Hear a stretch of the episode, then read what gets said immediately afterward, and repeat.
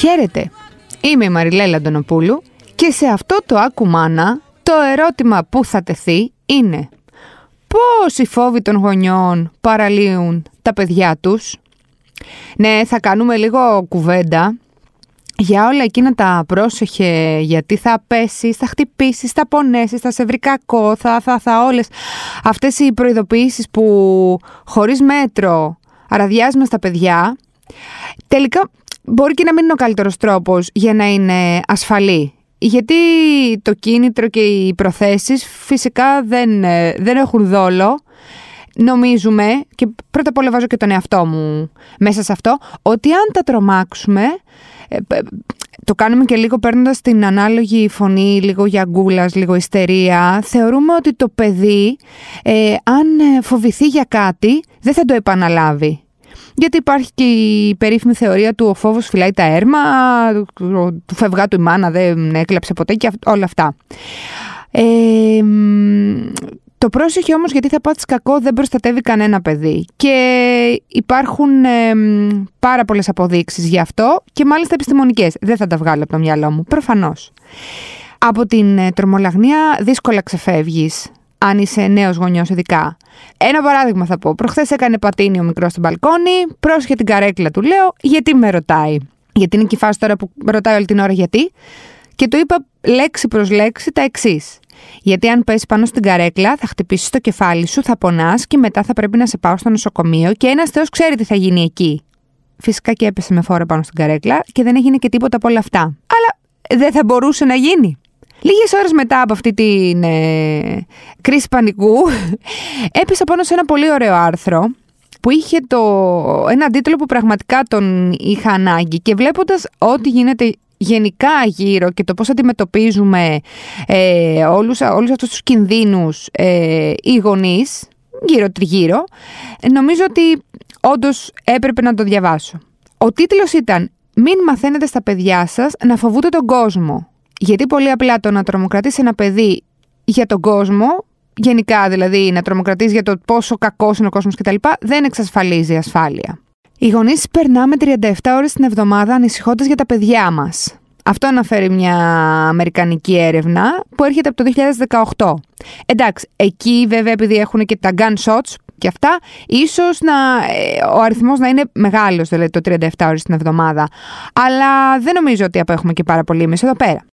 Τα όρια ασφάλειας ε, με τα χρόνια έχουν αυξηθεί ηλικιακά και αυτό είναι κάτι που σίγουρα έχουν καθορίσει και οι δικοί μας φόβοι για το πώς βιώνουμε τον κόσμο. Θεωρούμε ότι πλέον η σύγχρονη ζωή είναι ένα επικίνδυνο μέρος, ότι παλιά τα πράγματα ήταν πιο αθώα, τα παιδιά έπαιζαν στις γειτονιές χωρίς φόβο, όλα αυτά που τα νοσταλγικά. Δεν ξέρω κατά πόσο όντως ήταν έτσι τα πράγματα ή έτσι νομίζουμε ότι είναι, έτσι τα θυμόμαστε. Πλέον οι γονείς θεωρούν πως ένα παιδί πρέπει να είναι πάνω από 10 ετών για να παίζει χωρίς επίβλεψη στο κήπο του σπιτιού του, για παράδειγμα. 12 ετών για να μείνει σπίτι μόνο του μία ώρα και 14 για να βρίσκεται χωρίς επίβλεψη σε ένα δημόσιο χώρο όπω είναι μια πλατεία, για παράδειγμα. Δεν τα λέω εγώ, τα λένε οι έρευνες. Είμαστε πιο φοβισμένες οι νέες γενιές; Μάλλον ναι έχουν δει και πολλά τα μάτια μας, είμαστε απείρως πιο εκτεθειμένοι στον δρόμο και τις αρνητικές ειδήσεις και όλο αυτό προφανώς κάτι μας έχει κάνει.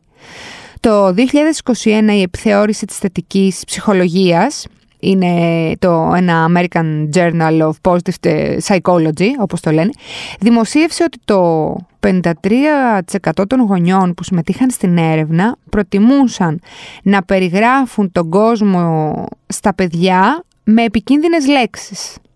Προφανώς ο λόγος είναι γιατί έτσι πιστεύουν πως ε, με αυτόν τον τρόπο θα γίνουν πιο προσεκτικά, πιο ψηλιασμένα. Αυτό όμως που επιβεβαιώνει οι ειδικοί είναι ότι συμβαίνει το ακριβώς αντίθετο.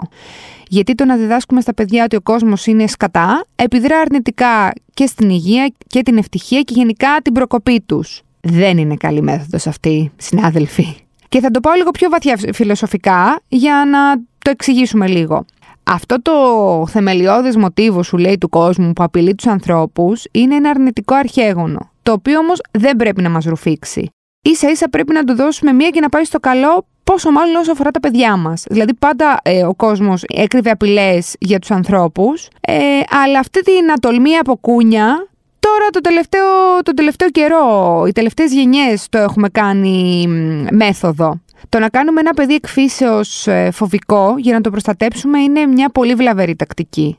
Τα παιδιά αυτά, σύμφωνα με, τη, με τους επιστήμονες, είναι συνήθως λιγότερο υγιή από, τα, από τους συνομιλικούς τους, πιο συχνά λυπημένα ε, και επιρρεπείς στην κατάθλιψη και γενικότερα λιγότερο ικανοποιημένα με τη ζωή τους. Τίνουν να αντιπαθούν τη δουλειά τους και να αποδίδουν χειρότερα από τους πιο θετικούς ε, συναδέλφους τους, τους πιο αισιόδοξους. Στο τέλος της ημέρας, αναφέρουν οι έρευνες, το να αποζητάς υπερβολικά το ρίσκο και το να είσαι ρηψοκίνδυνος σε ακραίο βαθμό είναι εξίσου επικίνδυνο με το να αποφεύγεις υπερβολικά να παίρνεις ρίσκα στη ζωή σου. Το ότι αυτά τα αρνητικά αρχαίγωνα δεν βοηθούν τους ανθρώπους να διατηρηθούν ασφαλείς είναι κάτι στο οποίο έχει καταλήξει μια ομάδα ερευνητών που δημοσιεύθηκε το 2021 και σε ένα πολύ γνωστό περιοδικό και πολύ έγκριτο που λέγεται Psychology and Health.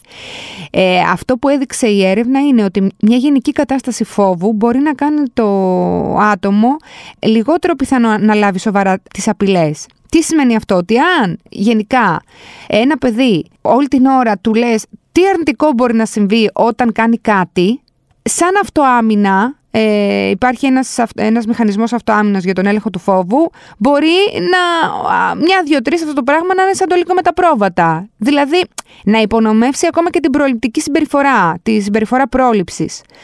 Και γενικότερα να μην πάρει και πολύ ορθολογικά τον κίνδυνο Δηλαδή, ακριβώς το αντίθετο από αυτό που θέλουμε.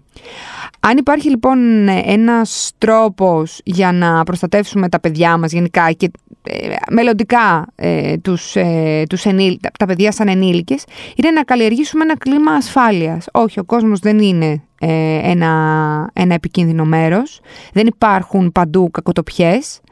Ε, και βασικό πράγμα για να γίνει αυτό, βασική προϋπόθεση για να γίνει αυτό είναι να περιορίσουμε τις δικές μας τις φοβίες για τα πάντα. Να είμαστε πολύ πιο συγκεκριμένοι στο πώς προειδοποιούμε τα παιδιά μας. Δεν είπαμε δηλαδή τώρα, εντάξει, δεν, ότι όλα είναι ασφαλή, ότι έλα μωρέ τι θα πάθεις και τα λοιπά. Όχι, εντάξει, αυτό είναι, ε, δεν ξέρω, είναι παράλογο.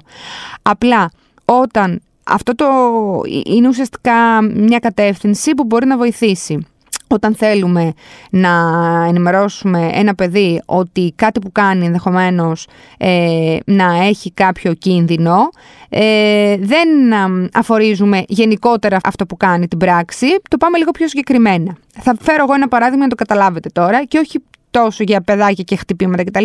Θα πάω λίγο σε μεγαλύτερες ηλικίες, στην εφηβεία για παράδειγμα. Πάει το παιδί εκδρομή και του λες: Πρόσεχε εκεί που θα πας, γιατί τώρα που θα είσαι μακριά από εμάς μπορεί να σου συμβεί κακό, γιατί υπάρχουν πολλοί εκεί έξω που είναι επικίνδυνοι κτλ. κτλ. Αυτό προφανώς καλλιεργεί μια, ένα γενικότερο κλίμα τρόμου και φοβίας στο παιδί, που άμα είναι και λίγο ευαίσθητο, δεν ξέρεις πώς θα το πάρει. Οπότε μπορείς να το κάνεις λίγο πιο συγκεκριμένο, με παραδείγματα. Για παράδειγμα, αν κάποιος σε πλησιάσει με ένα ποτό, ξέρω εγώ, και στο δώσει, μην το πάρεις. Κάτι τέτοιο. Γενικά το ποτήρι είναι καλύτερα να το σερβίρουμε ε, μισογεμάτο παρά μισοάδιο. Αυτά λοιπόν είχα να πω σήμερα για τις φοβίες, τους φόβους και όλα αυτά τα με καλές προθέσεις που λέμε στα παιδιά και τα λοιπά. Ε, τα λέμε την επόμενη εβδομάδα με ένα ακόμα ακουμάνα. Ε, μέχρι τότε μπαίνουμε στο ladylike.gr, διαβάζουμε όσα περισσότερα πράγματα μπορούμε και καταλήγουμε στο No Filter Motherhood με θέματα σχετικά με τη μητρότητα. Γεια και χαρά!